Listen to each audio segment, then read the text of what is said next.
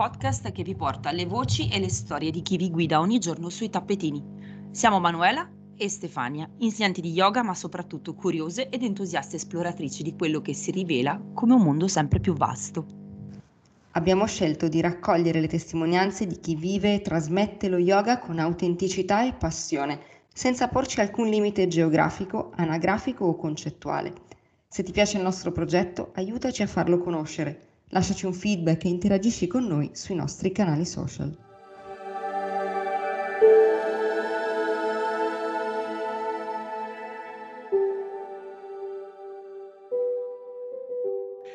Qualche tempo fa utilizzavamo spesso uno spazio di coworking per preparare le nostre interviste. Una mattina una delle ragazze che ci lavoravano ci ha chiamate e con sguardo grato ci ha detto ho appena capito che siete le voci del podcast sullo yoga che mi sta tenendo compagnia e insegnando tanto. Qualche giorno più tardi, un ex collega che si è avvicinata di recente allo yoga manda un WhatsApp entusiasta dicendo: Ho appena capito che sei tu una delle voci di Yoga 2100. A novembre di quest'anno, per la precisione il 29 novembre, Yoga 2100 compirà tre anni. Nato in una valle del Varesotto, nella bruma dell'autunno, in un salotto davanti al camino acceso e come padrino un gatto bianco, il vostro podcast preferito sullo yoga è sopravvissuto al tempo e alla pandemia. Non abbiamo viaggiato in lungo e in largo per raccogliere le vostre voci, ma abbiamo fatto di necessità virtù e ancora oggi abbiamo la nostra piccola comunità. Ci seguite in tanti e soprattutto ci consigliate in tanti. Ci riteniamo fortunate perché in questi anni abbiamo incontrato e intervistato tantissime persone entusiaste. Come ormai sapete, anche noi lo siamo. Se poteste partecipare a una delle nostre riunioni, spesso mascherate da colazioni o da passeggiate intorno al lago di Varese, vi troverete ad assistere ad un brainstorming che profuma di cappuccino di soia con cannella per mano e cacao per Stefi. Interminabili appunti che Manu scrive a mano e Stefi raccoglie sul Mac. Ci sono link, idee, altri podcast da ascoltare, articoli, frammenti di diario, reti di conoscenze e libri. Un caos che come per magia poi prende forma e viene trasformato in quello che ascoltate qui. L'ospite di oggi è anche egli un allievo della grande maestra Alexandra Van. È salentino e si chiama Marco Bax. Lo introduciamo con le parole che ha usato per chiudere la sua biografia, quella che ci ha inviato per farcelo conoscere. Lo yoga ha riempito la mia vita ed è entusiasmante sapere che questa è una strada senza fine. Questa conclusione è per noi l'inizio perfetto per presentarvelo e dare il via a una nuova puntata. Benvenuto Marco. Grazie, grazie, sono contento di essere qui. Siamo contente noi di ospitarti al nostro microfono, benvenuto. Grazie. Allora, una delle regole che non si negoziano mai qui al microfono di Yoga 2100 è l'autopresentazione. Come per tutti gli altri ospiti, anche a te affidiamo il microfono ci zittiamo, ti lasciamo qualche minuto per raccontarci chi era Marco, chi è Marco, quando ha incontrato lo yoga e se a questo punto ha capito il perché di questo incontro. A te la parola. Beh, eh, insomma, un arco temporale abbastanza eh, vasto, mh, mm, pieno di, di, aneddoti, storie, vissuti, quindi cosa mh, mm, potrebbe risultare non facilissima, insomma, raccontarsi dal passato sino ad oggi, quindi cerco di essere di mh, eh, individuare un po' i punti eh, chiave da, da, quello della mia nascita. Nasco 45 anni fa a Salice Salentino, appunto nel Salento, terra che anche voi eh, so conoscete. Una terra bellissima da cui per scelta um, ho deciso di um, di tenere come base, da cui non sono mai in effetti poi andato via e che mi ha permesso quindi di crescere in un ambiente abbastanza tutto sommato tranquillo e circondato da, dalle persone che, che amo. Um, diciamo che col passare degli anni, insieme alla mia età anagrafica, cresceva anche un, un'esigenza, l'esigenza di approfondire il rapporto con me stesso. Sentivo di voler scavare a fondo alla ricerca di qualcosa, volevo evolvermi, ma non riuscivo bene a capire come fare.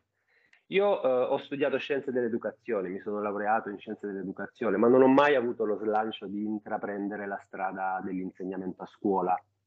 Per cui ho vissuto dopo la laurea un, un periodo abbastanza eh, confuso, dove ero, mi sentivo abbastanza inquieto, perché faticavo a trovare una, una collocazione nel mondo. Quindi, mh, fra l'altro, durante anche il periodo del, del, dell'università ho dedicato un anno eh, contemporaneamente allo studio, un anno della mia vita a svolgere il servizio civile presso una casa famiglia che accoglieva persone con disabilità e lì ho incontrato un'educatrice che era anche un insegnante di yoga.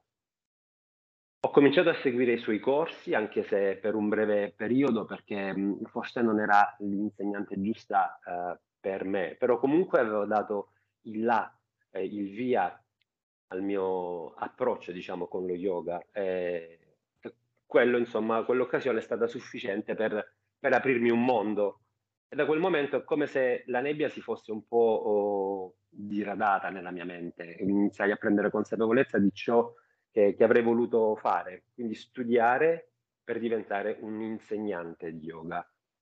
Poi avevo anche la fortuna di avere uno spazio eh, a mia disposizione perché comunque i miei genitori eh, gestivano una palestra, quindi ero privilegiato anche da quel punto di vista. Così, dopo svariate ricerche, mi iscrissi ad un corso di formazione e poi, insomma, nel 2010 mi sono diplomato nella scuola della maestra Alexandra Van Osterum, una donna eccezionale che mh, il mio mentore per me è un, è un vero punto di riferimento, saldo, quindi ora, se ho capito il perché del mio incontro con lo yoga, è una domanda impegnativa, difficile. Se dicessi di sì, svanirebbe un po' la mia idea secondo cui lo yoga è una strada infinita e che offre ogni giorno tante nuove eh, stimolanti possibilità e nuovi punti di vista. Quindi quello che ad oggi posso dire di aver capito è che lo yoga mh, certamente mi ha dato la possibilità di collocarmi nel mondo e di svolgere un ruolo di aiuto, fra virgolette, per il prossimo. Quindi ho assecondato la mia indole, ossia di rapportarmi al prossimo donandomi, donando la mia persona, le mie conoscenze, la mia esperienza. Chi arriva a lezione di solito mh, si aspetta di stare meglio, che sia dal punto di vista fisico o emotivo, comunque lo yoga cerca di dare delle risposte no? a delle esigenze, di alleviare, dall'alleviare un mal di schiena allo sciogliere una rigidità muscolare oppure affrontare una situazione di forte stress credo sia questo il mio viaggio nello yoga, un percorso di evoluzione, crescita, accompagnato dalle persone che decidono di seguirmi. Alla fine è un'evoluzione eh, per me, ma anche per gli allievi, un'evoluzione che si compie a piccoli passi, un giorno alla volta. Loro grazie a me, ma io gra- mh, mm, per me anche, cioè io grazie a loro, è uno scambio reciproco, insomma. Ecco, è questo. questo è tutto e spero di aver chiarito un po' uh, chi è Marco e cos'è lo yoga per Marco e come lo yoga è entrato nella mia vita. È decisamente chiaro e ci piace tornare su, su quest'idea del, dello scambio continuo, su questo percorso di crescita che di fatto non finisce mai, perché quella dello yoga è una strada senza fine. Sappiamo esattamente sì. quando abbiamo iniziato, Sappiamo che nonostante le pause che a volte la vita comunque impone, questo seme a un certo punto germoglia e poi continua a, a crescere. In parte ci hai già risposto. In parte ci hai già risposto, ma quali sono le tappe fondamentali di questa tua strada nel mondo dello yoga? Um, ogni giorno, alla fine di ogni lezione, sento di aver raggiunto una tappa importante perché succede sempre qualcosa di, di, bello, di importante, di straordinario nello scambio con gli allievi durante la, la pratica, durante le lezioni. Eh, qualcosa che comunque ti porta a crescere in un modo o nell'altro e, e lascia un segno. Ma sicuramente l'incontro con la maestra Alexandra è stata la tappa ad oggi eh, più determinante rispetto alle altre e ricordo con emozione il modo in cui le nostre strade si sono incrociate e se posso mi piacerebbe anche condividerla con questa esperienza, insomma, con chi ci ascolta.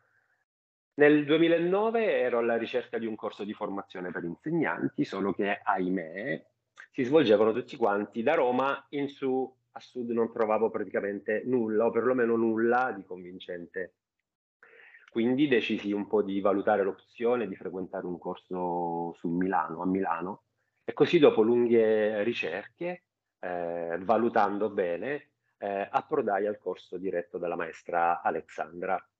Diciamo che eh, fu amore a prima mail, perché per diversi motivi poi eh, insomma abbandonai l'idea di studiare a Milano, ma rimase comunque nella mia mente impressa la, eh, la voce e lo scambio di mail con la maestra mh, Alexandra, l'unica telefonata, insomma. Passo del tempo, a distanza di un anno scopro che poi sarebbe partito un corso di formazione in Puglia. Ah, perfetto, insomma, eh, contento di questo, il programma mi piaceva, era mh, non lontano da casa, a Ruvo di Puglia chiamo, chiedo delle informazioni, mi iscrivo al corso. Giunto il giorno dell'inizio, eh, in a- entra in aula un insegnante, capelli corti, occhi brillanti, un accento straniero. Buongiorno a tutti, sono la maestra Alexandra Vanosterum. E lì resto di, di, sasso. Quindi per questo credo che il nostro incontro abbia avuto qualcosa di magico, ma non dal primo incontro fisico, ma proprio dal primo contatto, dalla prima mail da quando i miei occhi proprio si sono posati sul suo, sulla, su, sul sua, sulla sua pagina web. Lei mi ha fatto diventare l'insegnante che sono oggi e a lei quindi devo gran parte di quello che ho appreso. Quindi il nostro incontro è stato sicuramente una tappa fondamentale del, del mio percorso, ad oggi la più importante.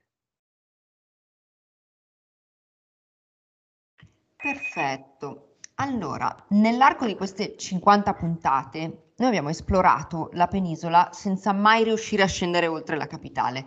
Con te per la prima volta approdiamo oggi solo virtualmente, domani chissà, in Salento. Salento che è una terra bellissima che entrambi abbiamo avuto il piacere di visitare, terra di contrasti, dagli immobili e silenziosi ulivi, sentinelle testimoni del tempo, al fragore e il perpetuo moto del mare. Sempre più spesso vengono proposte nella stagione turistica, soprattutto delle pratiche di yoga, le classiche sono all'alba, al tramonto, sulle spiagge, un po' come parte integrante dei programmi di animazione di eh, villaggi, vacanze e lidi, realtà che poi vanno a eclissarsi fino alla stagione turistica successiva. Ci fa molto piacere sapere che anche in una meta così turistica come il Salento esistono realtà che esplorano davvero lo yoga in tutti i suoi aspetti per tutto l'anno. Ricordiamo anche che la Puglia vanta uno dei pochissimi ashram in Italia, quello di Cisternino in provincia di eh, Brindisi, ashram Bole Baba. Come mh, mm, potresti descriverci il panorama dello yoga nel sud del nostro paese, in particolare nella tua regione? Um, beh, Sicuramente negli ultimi anni il panorama è cambiato, si è arricchito, mentre prima mancava proprio l'offerta, c'erano pochissime scuole di yoga, almeno posso parlare per la mia provincia, Lecce in particolare, ma suppongo sia così anche per il, per il resto della, della, Puglia o del sud Italia in generale, c'erano davvero pochissime, eh, pochissime realtà sia per chi voleva eh, semplicemente approcciarsi alla pratica dello yoga, tant- meno ancora per chi eh, cercava un corso di formazione. Oggi sicuramente la situazione è cambiata, il panorama si è arricchito, le possibilità sono aumentate, l'offerta è cresciuta, non mancano insomma oggi scuole di yoga che offrono corsi di ogni tipo. Purtroppo però quando qualcosa cresce diventa anche un facile mirino di chi fiuta l'affare, fra virgolette, quindi contestualmente alla crescita di sane realtà yoga, sono cresciuti come funghi anche insegnanti improvvisati o al massimo diplomati in un weekend. Ecco, allineare allievi spetta quindi un compito difficile, tentare di valutare al meglio l'insegnante prima di fare l'iscrizione. Questo per quanto riguarda diciamo, il panorama dell'offerta. Per quanto riguarda invece il panorama degli allievi è cresciuta sicuramente la consapevolezza Oggi chi viene a lezione spesso sa quel che vuole, desidera praticare, comprende facilmente la recitazione del, di un mantra, del mantra Om, vuole respirare, chiede di respirare meglio, di apprendere le tecniche di respirazione. Quindi la lezione viene vissuta come un momento atteso e che non si vede l'ora di, eh, di ripetere. Quindi e questo è confortante perché quando io ho iniziato ad insegnare ormai 13 anni fa avevo una classe con 4 o 5 eh, persone, eravamo davvero in pochi e per un paio d'anni siamo andati avanti così. Con il tempo sono arrivati nuovi allievi, lo yoga ha iniziato a prendere piede anche a sud e c'è stata maggiore consapevolezza da parte delle persone.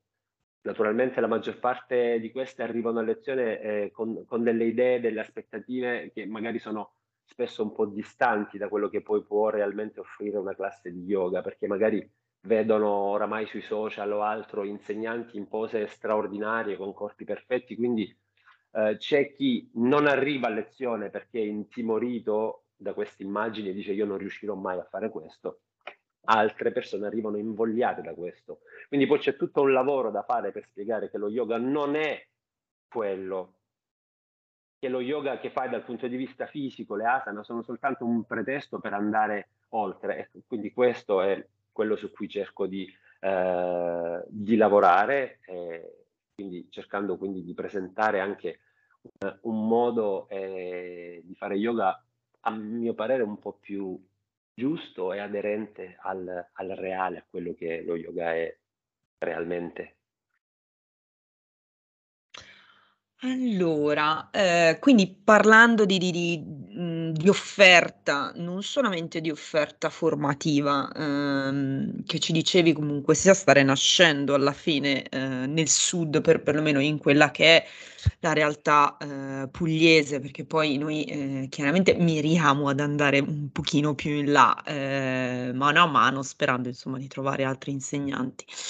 Ma, mhmm al di là dei social, ehm, che cos'è lo yoga al sud? Cioè c'è una risposta, oltre al fatto che adesso lo yoga è diventato abbastanza mainstream sui social, c'è una risposta reale, cioè la gente si avvicina perché noi abbiamo questa, mhmm, dicotomia, mettiamola così.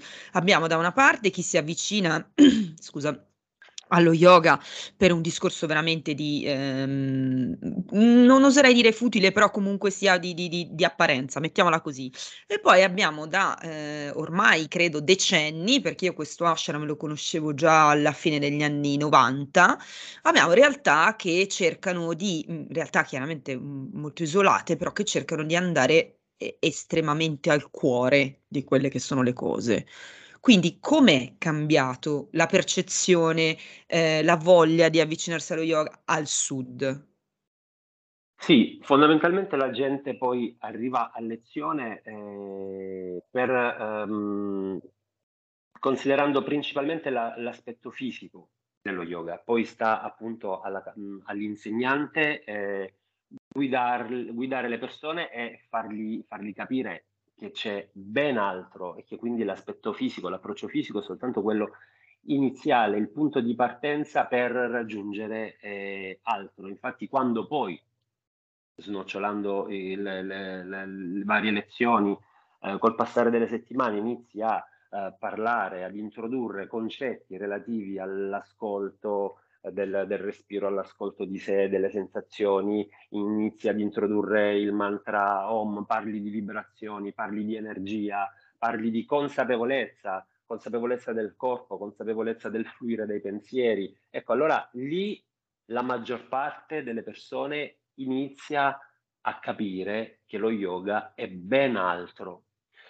Purtroppo non lo capiscono tutti. Purtroppo ci sono persone che strada facendo poi lasciano il corso Fortunatamente per la mia esperienza sono la minoranza, quindi questo è davvero molto incoraggiante oggi.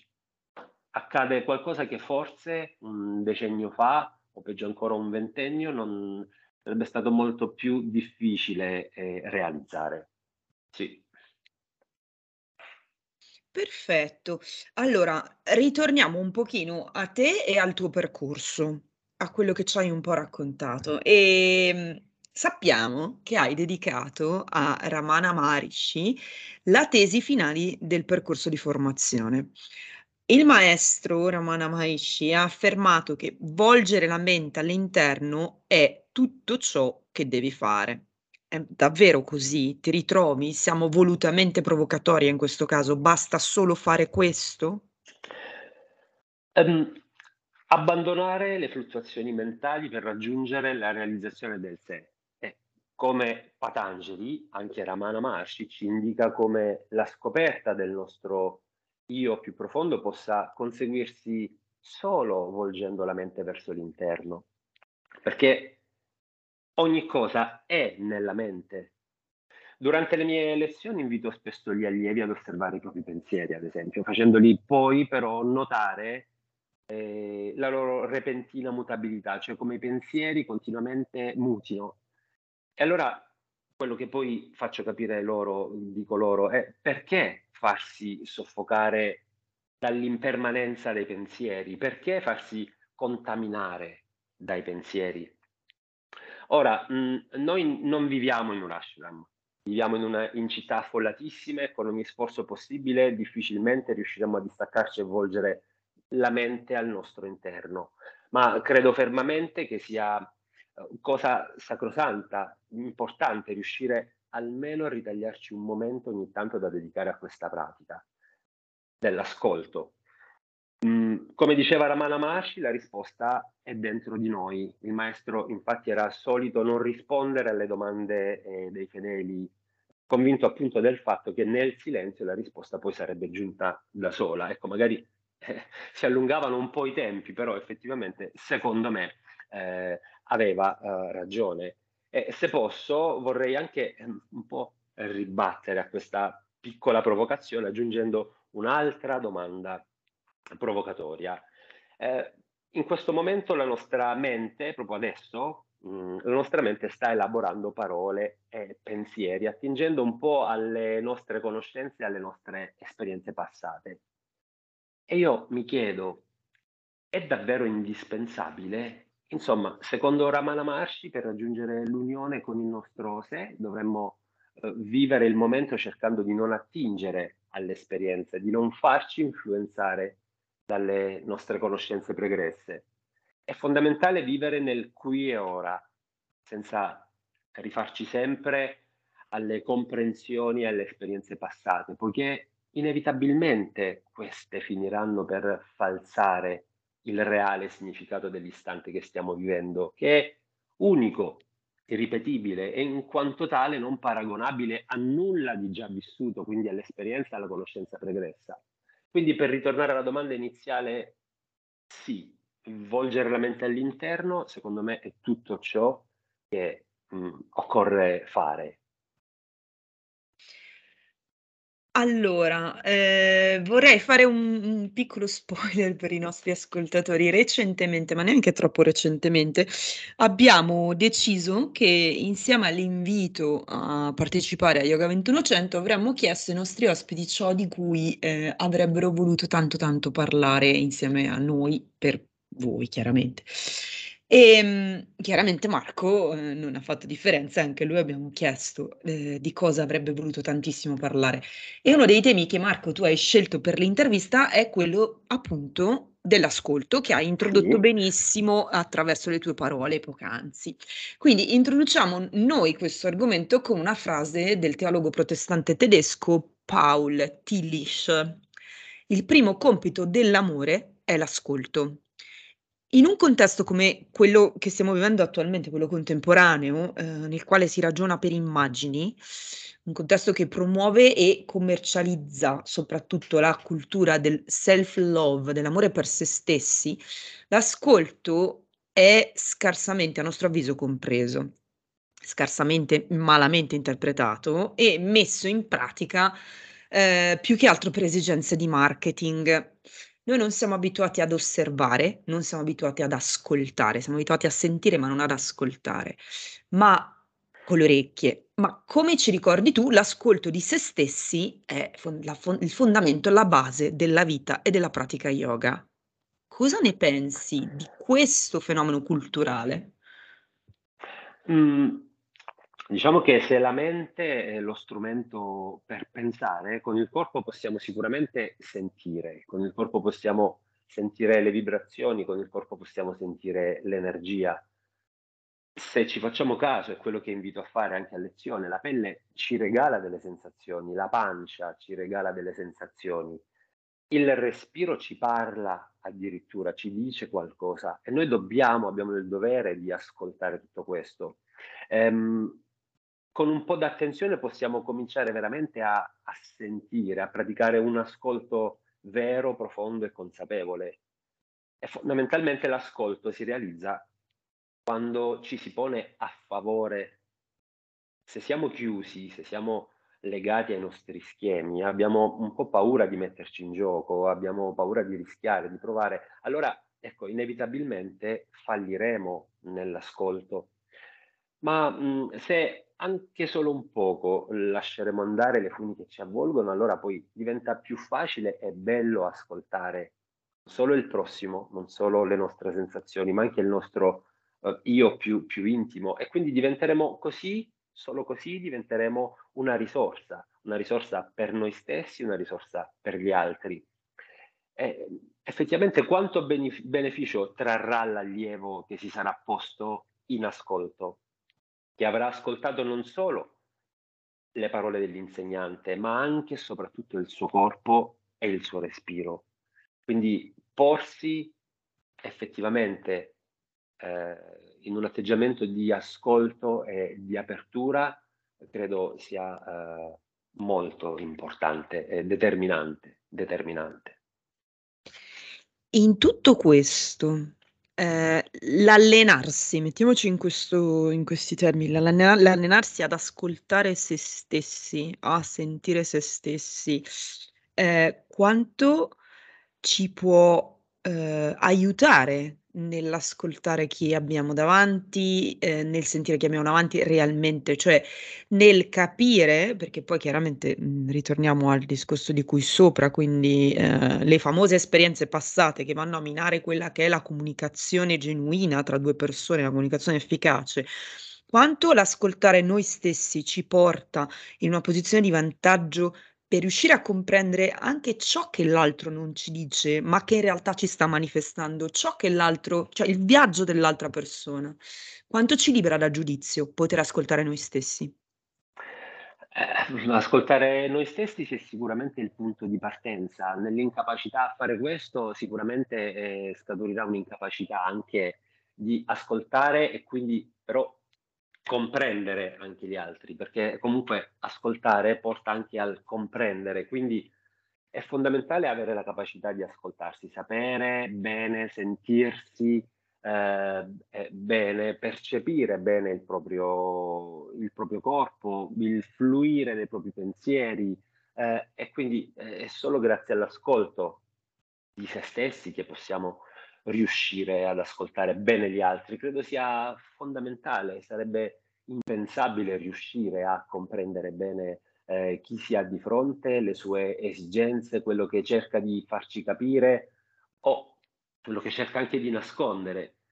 Eh, quindi l'esperienza in questo senso credo sia determinante, cioè riuscire ad ascoltarci è fondamentale per approcciarsi agli altri, soprattutto quando si ha a che fare con tantissime persone, come nel mio caso, come nel nostro caso. Eh, portare a termine una buona lezione, una lezione efficace per chi eh, la riceve e sicuramente include al suo interno anche la capacità di ascolto, prima di se stessi e poi naturalmente di chi si ha di fronte. Sì. Allora, nell'osservazione e nell'ascolto attivo, di fatto vengono messi in campo due valori di cui si parla molto spesso, ma che nella pratica vengono eh, scarsamente compresi, che sono l'empatia e l'accettazione. Empatia e accettazione per te sono un punto di partenza o un punto di arrivo? E ti lasciamo un'altra domanda provocatoria. Non rischiamo di metterli in pratica un po' forzatamente, cioè accettare i limiti non vuol dire non poter fluire nel cambiamento, giusto? Um, accettare i limiti eh, non vuol dire non poter fluire nel cambiamento, sì è giusto. Credo che l'empatia e l'accettazione eh, siano certamente due mezzi. Due mezzi perché eh, fungono proprio da tramite, un tramite che consente appunto di fluire nel cambiamento ed è impossibile attuarli in maniera forzata, a mio avviso. Eh, sarebbe come indossare una maschera e eh, si sa, le maschere durano poco, prima o poi cadono, si può fingere per un po' di tempo, ma alla fine le maschere, eh, la maschera cade, si rimane nudi, si rimane nudi con se stessi, non si potrà fare altro quindi che accettare i propri limiti e comprenderne l'importanza, comprendere l'importanza dei propri limiti, in quanto i limiti sono indispensabili per poter fluire nel cambiamento. Per cambiare occorre, per, um, occorre conoscersi bene, per cambiare eh, occorre conoscersi e, e inevitabilmente ascoltarsi. Conoscersi vuol dire anche ascoltarsi. E solo se e quando l'ascolto sarà andato a buon fine, a volte non è proprio immediato, solo in quel caso si sarà attuato al suo meglio, con onestà e si potranno accettare i limiti e con i limiti fluire in maniera libera nel cambiamento. Eh, io sono legato, amo la parola fluire perché in questa parola vive intrinsecamente il cambiamento. Se ti muovi le cose intorno mutano, mutano continuamente, come quando seduto in un treno osservi il paesaggio che scorre continuamente, mutando eh, istante dopo istante e quindi solo fluendo, muovendosi, aprendo la mente, eh, che mutano i pensieri, muta la mente stessa, muta il corpo, cresci, ti evolvi. E, ehm, e quindi credo che fluire eh, sia bellissimo eh, ed è bello poter fluire sulla via dello, dello yoga, con tutti i limiti del caso necessari. È bellissima questa, questa immagine e anche eh, per noi, insomma, il, il fluire, il, l'entrare nel flow è, è assolutamente un tema importante. Ti ringraziamo per questa bellissima risposta. Andiamo ancora più a fondo. Un altro elemento imprescindibile per l'ascolto è il silenzio quello spazio di vuoto che tanto spaventa e disorienta. Lo conosciamo, ma a volte lo amiamo, un po' più spesso tendiamo a eh, fuggire, a, ad allontanarlo, a riempirlo. Spesso durante la pratica ci viene consigliato di eh, riempire questo scomodo senso di vuoto che offre il, il silenzio appunto con il respiro, con l'ascolto. Eh, cosa ne pensi? Che ruolo ha per te il respiro in tutto quello che ci siamo raccontati finora e che ruolo ha il silenzio?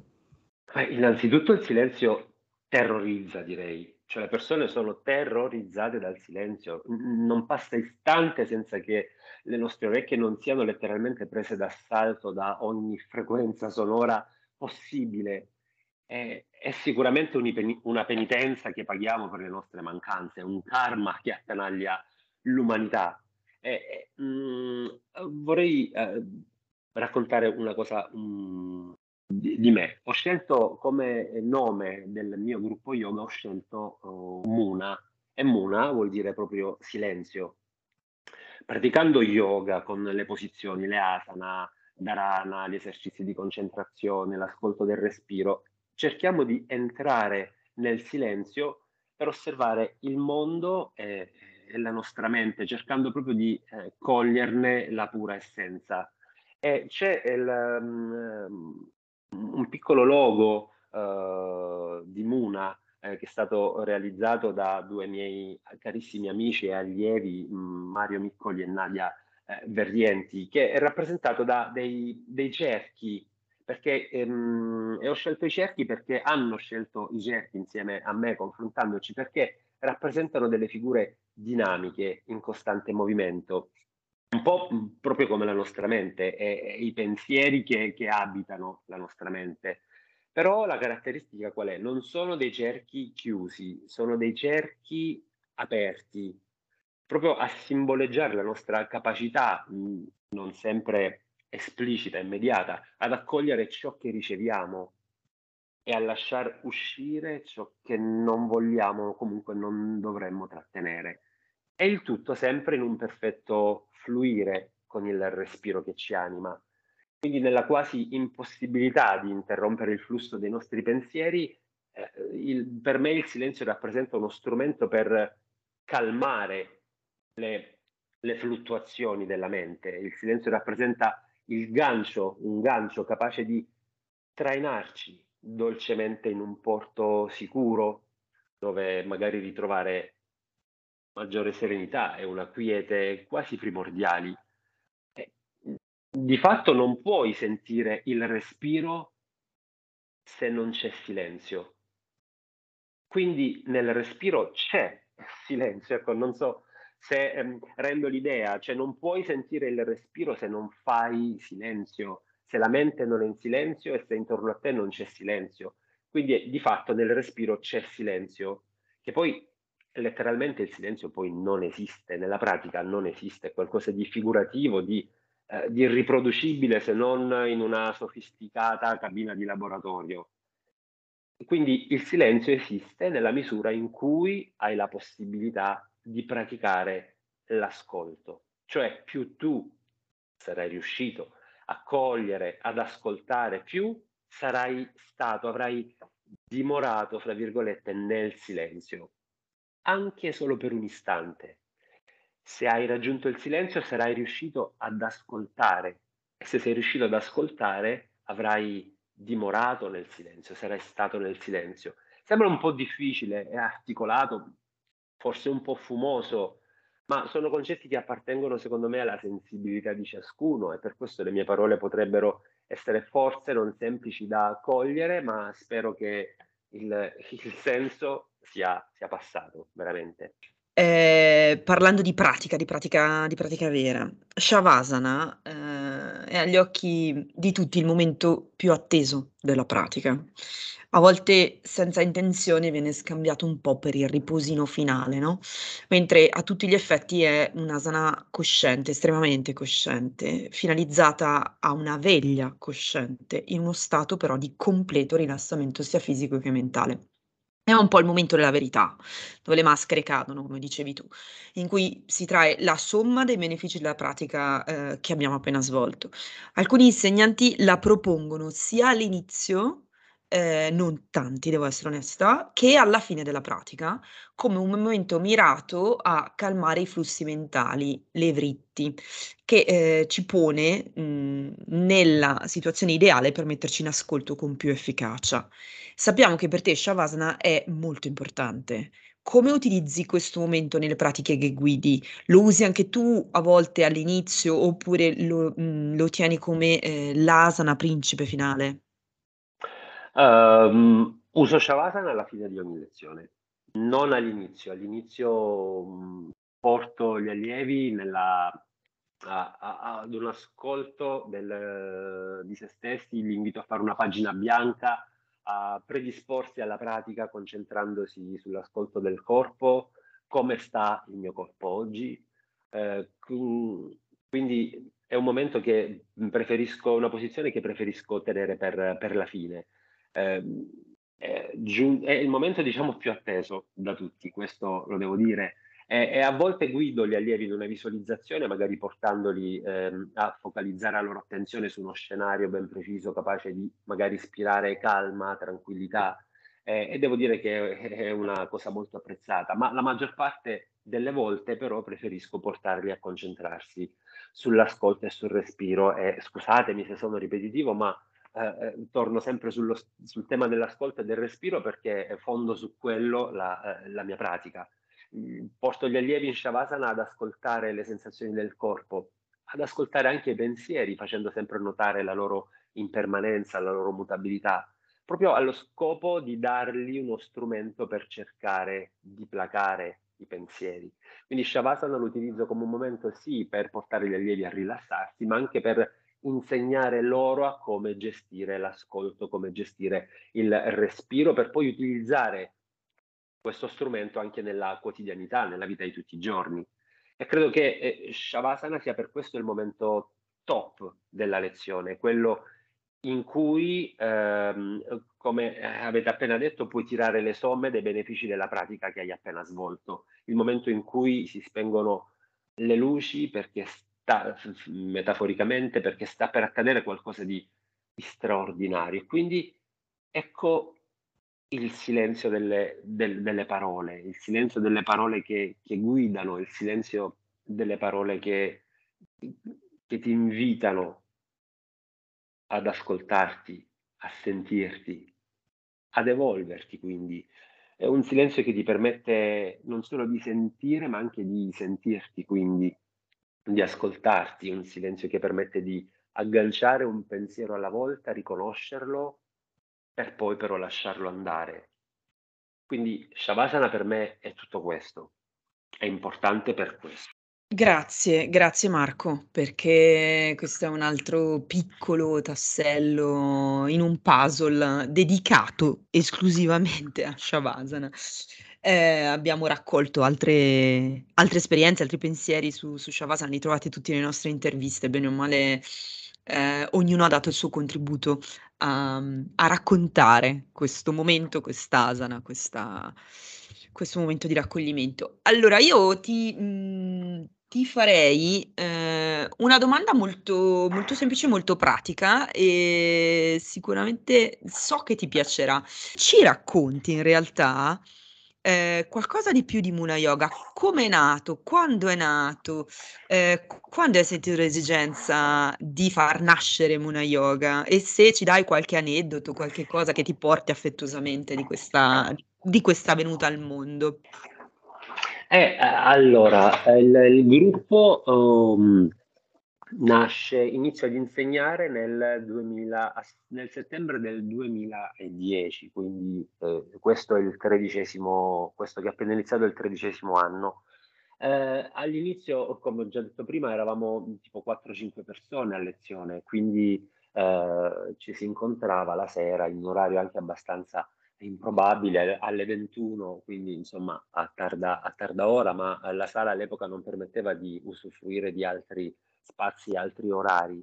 È un gruppo mm, che è rimasto, si è arricchito con il tempo, con, si sono aggiunti nuovi allievi, persone sono andate, persone sono, nuove persone sono arrivate, ma chi c'era cinque anni fa eh, la maggior parte delle 5 persone che c'erano eh, 13 anni fa sono ancora a lezione oggi e chi mh, per questioni anche anagrafiche o di, per impossibilità fisiche ora non può continuare con le lezioni, eh, comunque è, è, è, rimasta legata al, al gruppo eh, e a, mi dicono avere ancora, conservare ancora ricordi bellissimi. Quindi questa secondo me è la cosa più bella, cioè continuare ad avere all'interno del gruppo Muna persone eh, che nonostante la loro mh, assenza dalle elezioni, la loro non partecipazione alle elezioni, si sentono ancora parte di questo, di questo gruppo e di questo percorso. Fa piacere ogni tanto sentirle, fa piacere ogni tanto mh, fare con loro una chiacchierata e scoprire che l'affetto è rimasto invariato. E, non da subito abbiamo deciso di chiamare il nostro gruppo Muna, è una scelta maturata con il tempo, una scelta maturata con gli anni, con l'esperienza eh, e col confronto anche con, con altre persone. Um, avevo semplicemente il desiderio di eh, condividere eh, l'esistenza di questa realtà utilizzando anche gli strumenti a noi oggi eh, disponibili, quali i social, quindi eh, avevo la necessità di, eh, di, avere, di avere un nome e non ci ho pensato a lungo, ho cercato di coinvolgere in questa scelta più persone possibili perché volevo pareri e punti di vista. E, e la, la, sintesi è, è stata la parola silenzio, sempre perché l'ascolto resta qualcosa di imprescindibile. E siamo ad oggi arrivati poi al, ad avere anche questo eh, questa, questa realtà che, che, aggrega tante persone. Perché io vivo a Starice Salentino, siamo nel nord Salento ed è l'unica realtà eh, yoga. Per incontrare altre scuole bisogna raggiungere Lecce o spostarsi più a sud. E visto che la provincia di Lecce è abbastanza ampia, eh, gli spostamenti non sono così, così immediati. Quindi ad oggi Muna e lo dico ma con, con tantissima umiltà, credetemi, però credo sia veramente oggi un punto di riferimento in quest'area del nostro paese, parlo del, del Nord Salento. E abbiamo un buon riscontro e sono felice. Eh, allora faccio un piccolo passo un po' più in là, se ti va di raccontarci se ci sono dei progetti legati a Muna che stanno per partire, che partiranno, che hai in mente, che ti va di condividere, se ti va, ma anche solo diciamo una piccola carrellata anche superficiale se non vuoi svelare troppo. Eh, se credi che Muna crescerà all'interno della realtà del Salento. Ma io, mhmm, mi auguro di sì. Non mi muovo mai pensando, uhm, con mhmm, cioè parto proprio dall'essere una persona, uhm, non ambiziosa, nel senso non mi mhmm, non ho mai nella mente un un obiettivo così ehm, così alto. Cerco di mantenere sempre eh, cerco di fare sempre piccoli passi alla volta, quindi miei, cioè io raggiungo un punto ma ci arrivo senza avere dall'inizio l'idea di dover o voler raggiungere quel punto, ci arrivo, ci arrivo, quindi non so quello che il futuro riserverà. Sicuramente ehm, ehm, ci muoviamo, eh,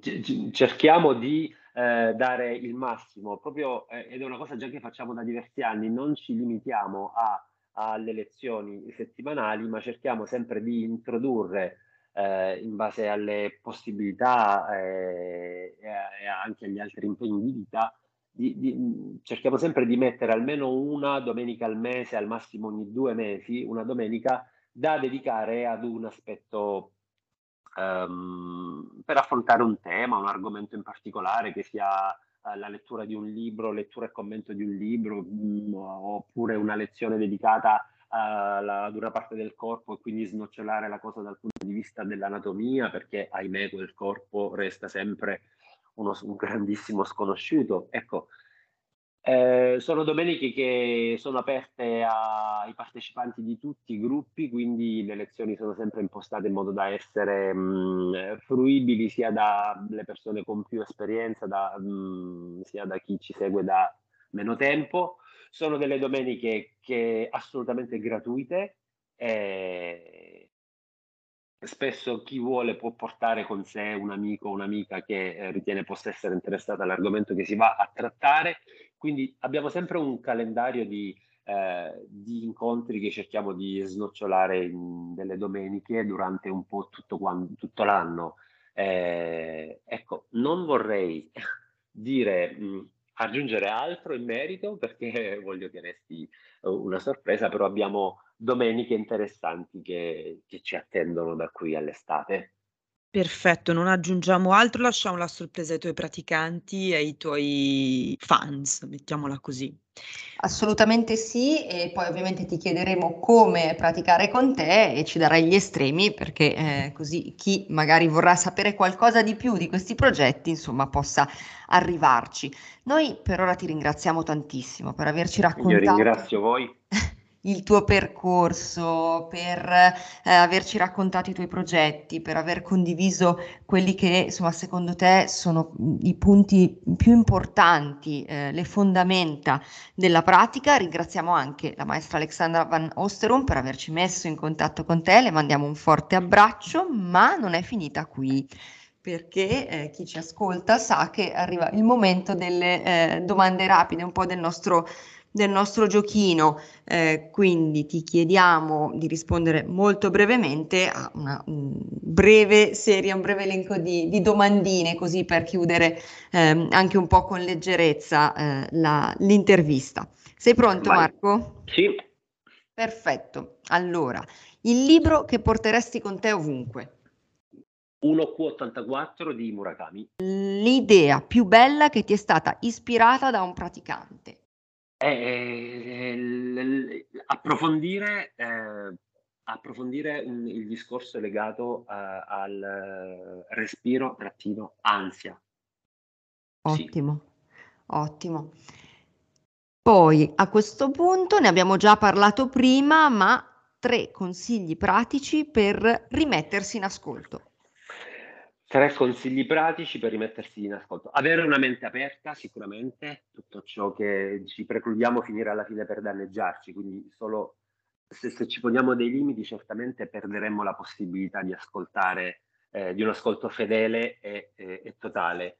Non giudicarsi, credo sia fondamentale non giudicarsi, eh, perché il giudizio ci influenza negativamente e compromette quindi l'ascolto. E sicuramente chiudere gli occhi, inspirare ed espirare, perché solo nel silenzio possiamo sentire, eh, sen- sentirci bene.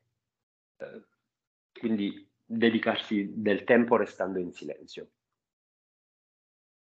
Allora, io eh, mi prendo la briga di farti l'ultima, che è la prima cosa che fai appena sveglio non sono uno di quelli che in pigiama va a fare colazione. La prima cosa da sveglio è eh, sentire l'acqua addosso e fare una doccia. Poi tutto il resto. Anche perché sfrutto quel momento per eh, connettermi con, con, il momento presente, con la realtà e, e svegliarmi mentalmente. Fisicamente eh, ci metto un po' di più. Ecco. Allora, ti chiedo, mhmm, le coordinate per poterti trovare, quindi per poter accendere il puntino sulla nostra mappa virtuale, ehm, dove insegni Sì, insegno a Felice Salentino, ehm, in via De Gasperi numero 6. Il, mhmm, mhmm, mi potete trovare su Instagram e su Facebook Muna Yoga Salice. Ehm, vi aspetto quando volete a lezione. Perfetto. Ottimo, allora grazie mille e chissà che prima o poi io e la mia socia mh, mm, ci si faccia un bel giro anche in Salento. Con piacere.